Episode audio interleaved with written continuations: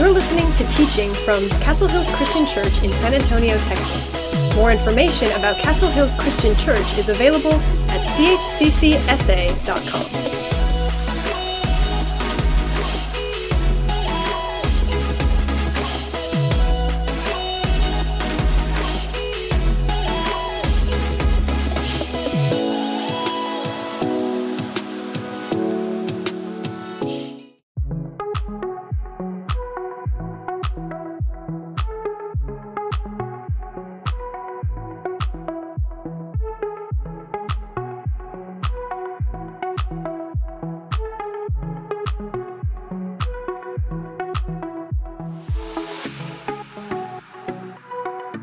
Our lives are chaotic, and so many things are pulling us away from what is important in life. If we are going to pursue deeper connections with God, meaningful relationships with friends and family, and opportunities to help and serve others, we are going to have to focus. We will need to minimize distractions, quiet the noise, and slow down. It is time for us to focus. Happy New Year. I hope everyone had a great New Year's meal. I know in the Morgan family we have a tradition where we try to eat a nice meal, normally including ham and corn casserole and black eyed peas and hog jaws, and we just try to, as a family to we try to eat together. Uh, it's also a day that I watch football and we take down our Christmas decorations. Uh, it's a day that we just uh, start looking forward to 2022. And it's a time that we tend to make New Year's resolutions or goals. And you may not be aware of this, but normally by the end of January, 40% of people have already given up on their New Year's resolutions. By Valentine's Day, 80% of the people have given up uh, on their New Year's resolutions or their goals that they've made. I, they may have their nice little workout out, outfit, uh, but they uh, quit using it already by Valentine's Day. They may have the gym membership, but they're, they're not going. Basically, it makes you feel good to pay for that gym membership, but most people, they, they stop going by Valentine's Day. Actually, most people, only, uh, only 8% of people keep their New, Year's resolutions uh, by the end of the year. And I think there's probably a lot of reasons for that, but I think one of the reasons is that we get distracted. We make these goals, we make these things that we want to accomplish, these changes in our life, but we get distracted. There's an old fable of a hungry tiger that he goes chasing after a deer. He picks up the scent and he's going chasing uh, after it, and then he picks up the scent of a bunny rabbit. And so he ch- starts chasing after the bunny rabbit. And, and, then he picks up the scent of a, of a mouse. And, and he stops chasing the bunny rabbit and starts chasing the mouse, and the mouse runs into a hole and and he sits there at the hole looking at it and, and realizing that he started off the day hungry and he's ending the day even a little bit more hungry. I, I think this fable illustrates how many people spend their lives uh, distracted with this or that, and at the end of the day, they've accomplished little. Would you agree that we have all kinds of distractions in our world? We have all kinds of interruptions. I read once that, read in a study that we get interrupted every three minutes. Now, I want you to think about some of the things that interrupt your life, some of the things that are a distraction to you. Uh, I was thinking about when we drive, how many distractions that we have. We have distractions from bad drivers. We get distracted by our phones. Uh, I've seen people when they're driving, uh, they're putting on their makeup or they're eating meals and they got music going on. We see distraction or people being distracted while they're driving all the time, and, and many times it means that they're driving not in a good way. And, and sometimes we're even guilty with this. But in life, we're distracted by our phone. We get alerts and we get uh, texts and we get phone calls.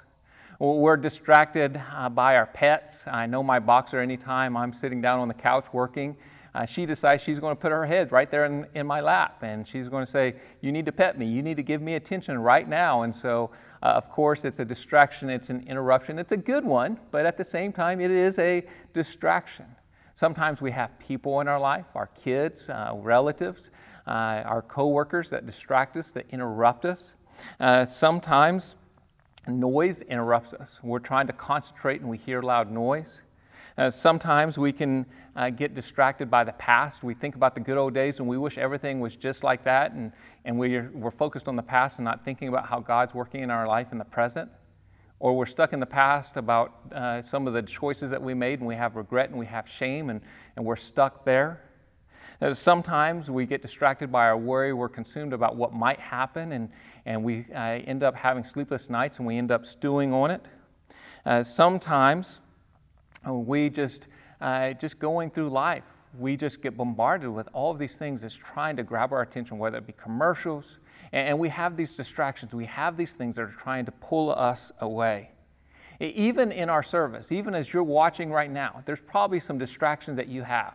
It might be too hot or too cold wherever you're watching. You might be hungry. You might be tired. Your mind might be wondering about the things that you need to do this week. You might be wondering, well, why are you wearing this shirt? There, there's all kinds of things that distract you, all kinds of things that go, run through your mind that, keep you, that keeps you from being focused. Now, I want you to turn to your neighbor right now, and I want you to turn to them and say, Stay focused. Say, Stay focused. I, I think that in, in life, we really have a difficult time at staying focused. We are so easily distracted. You may not be aware of this, but the word distracted is derived from a Latin word that was formed in the 1590s. And it means pulling apart, separating, and drawing the mind in different directions. Now, let me say that again. The word distraction means pulling apart, separating, drawing the mind in different directions. Isn't that so true? Our distractions, they pull our mind in a lot of different ways. Do you realize that your spiritual enemy and every force in hell is trying to distract you from the things that matter the most? Our enemy, every demonic force, wants to pull apart, to divide your mind, to discourage your soul, to disengage your faith, to distract you from the things that matter most. I love what Craig Groeschel said. He said, The devil doesn't need to destroy you if he can distract you. The devil doesn't need to destroy you if he can distract you.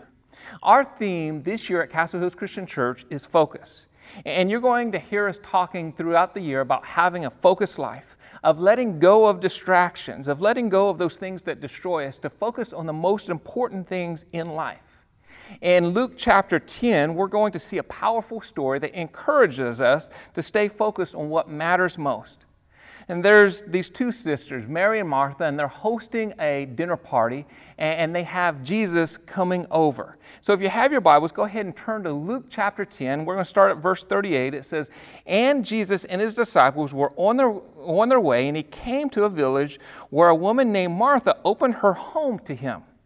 She had a sister called Mary who sat at the Lord's feet listening to what he said. But Martha was what? Martha was distracted, there's our word, by all the preparations that had to be made. She came to him and asked, Lord, don't you care that my sister has left me to do all the work by myself? Tell her to help me. Martha, Martha, the Lord answered, You are worried and upset about many things, but few things are needed, or indeed only one. Mary has chosen what is better, and it will not be taken away from her. Now, notice Martha was what? She was distracted. And now I get where Martha's coming from. Because if Jesus was coming to my house, I would be distracted as well. I mean, Martha's trying to make sure the enchiladas taste perfectly. She's, she's working on the rice and the beans. She's got the sweet tea going and making sure that Jesus has plenty of sweet tea to drink, or probably actually wine during that time and she's making sure that uh, she pulled out the china for, uh, for uh, the food to be on. And, and if it's like my house, my china is pretty dusty because we don't use it very often. I know we have this, the, these fancy, this fancy china, but, but uh, honestly, we only maybe use it once a year or once every few years. Well, I picture her getting it out and making sure it's in good condition. And, and so she's got the meal going on. She's, she's making sure the tea is, that Jesus has plenty of tea. She's making sure the house is clean. She's dusting and she's cleaning and she's vacuuming. I mean, she's making sure the bathroom is clean, making sure the toilet paper matches the shower curtain. I, I don't know if that's a thing. I mean, that's my wife's department. She's really good with making sure that everything looks good. But, but Martha's running around and, and trying to make sure that everything is just perfect because Jesus is at her house. And, and, what we see is that she's distracted. She wants the perfect environment for Jesus. And she comes to Jesus and she says, Lord, don't you care that my lazy, no good sister, that's, that's my words, uh, that, that she's not helping? I mean, she, she's, not, she's not doing her part. Now, every family probably has that lazy family member, right? Every family probably has that lazy family member. You know, the, the family member that loves to go to the meals and, and take the leftovers, but they never bring any food. And that, that person that they, they do the least amount possible for the family events. Now, if you don't know who that person is, that might be you. Just, just kind of a heads up, okay? But we see Mary, she's sitting at Jesus' feet, and Martha's running around and she's doing all of these things. And I think often Martha gets a bad rap because, because Martha is the person, if you want to get something done, that's Martha. She's going to get things done. If people want to eat, you need Martha. If it was left up to Mary, we might all be eating Vienna sausage. Martha's the person that's going to pay the bill. She's going to get things done. We want Martha's running the world. For Mary's running the world, things would be quite a bit different. Yet, we see in verses 41 and 42, and, if you're a Martha here, I think we all need this reminder is that Jesus, in a loving way, uh, encourages her to, uh, encourages and reminds her of something very, very important. And, and for all of you Marthas out here, I, I think that you need to hear this. Verse 41 and 42, I want to read it again. Martha, Martha, the Lord answered, you are worried and upset about many things. And the Marthas of the world, that's, that often happens. We get worried and we think about all of the things that need to be done, and we're running around. But few things are needed, uh, or only, or, or indeed only one. Mary has chosen what is better, and it will not be taken away from her. What, what's interesting to me is what Martha was doing, what, or what she wasn't doing was uh, bad or wrong. She wasn't doing anything bad or wrong. I, I, want you to clearly see that. She wasn't doing something bad or wrong. Uh, she was actually doing something good, but she wasn't doing what was best. She was doing something good, but she wasn't doing what was best. We have to recognize that so often the most difficult choices aren't between good and bad, but between uh, good and best. If Satan can't get you to sin, then he'll distract you from the things that will make that he'll distract you from the things that will make an eternal difference. And so we know that Satan is alive and well, and he wants to distract us. And if he can't get you to sin, then he's going to try to distract you from doing the things that will make an eternal difference. So, how can we, with the help of God, choose what's best? How can we live a focused life? I want to just give you a few quick ways. First of all, begin the day with God. Begin the day with God. Spend time in God's Word. In John chapter 15, which I'm going to tell you this year, our church, we're going to be spending, uh, spending a lot of time studying uh, the book of John. We're also going to be looking at First John, and we're going to be looking into uh, Revelation some, but we're going to spend a lot of time uh, in the book of John. But in John 15, we're going to see this word abide over and over or remain. We're going to see it about 10 times in John 15 that we are to abide in Christ, that we are to remain in Christ. Well, if we want to remain in Christ, if we want to have a focused life, we need to start off the day with God by reading His Word, by praying, by uh, worshiping Him in whatever form or fashion that you like, maybe journaling. But we want to spend the day, and I, and I can or begin the day uh, by studying His Word. And, and I can tell you, when I do this, I, have a, I, I live a much more focused life. When I neglect this, then I tend to wonder, I tend to get more distracted. Secondly, let me encourage you to limit the distractions.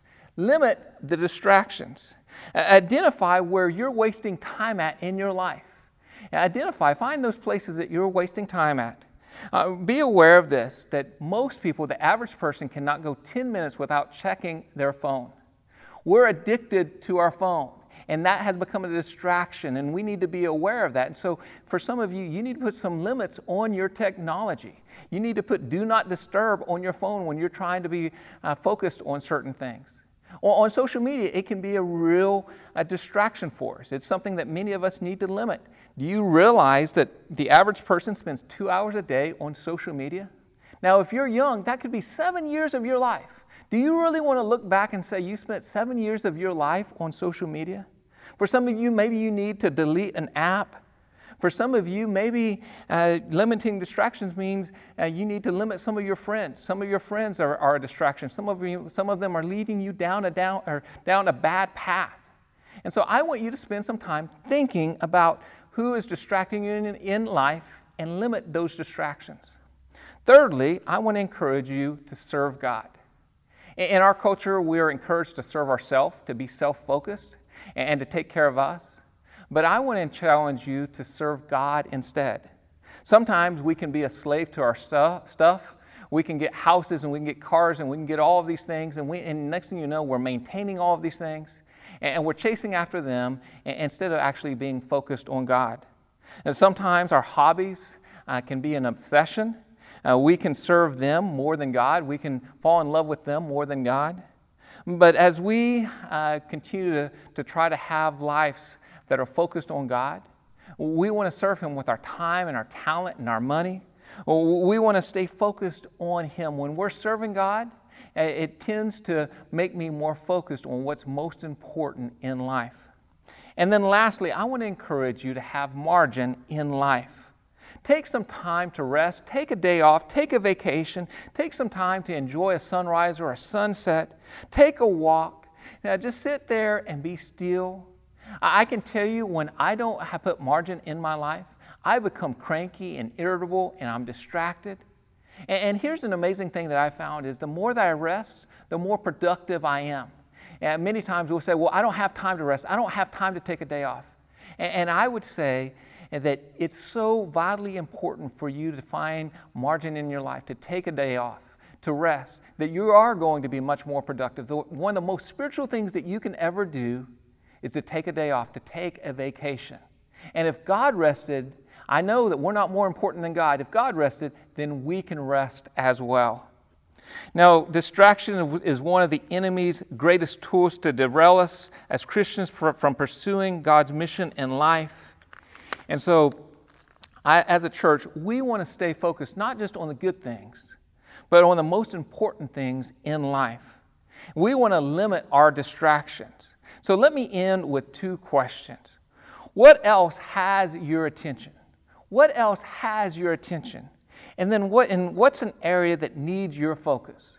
What's an area that needs your focus? As we look into 2022, what's an area that you really want to focus on? Not just something good, but something that's great.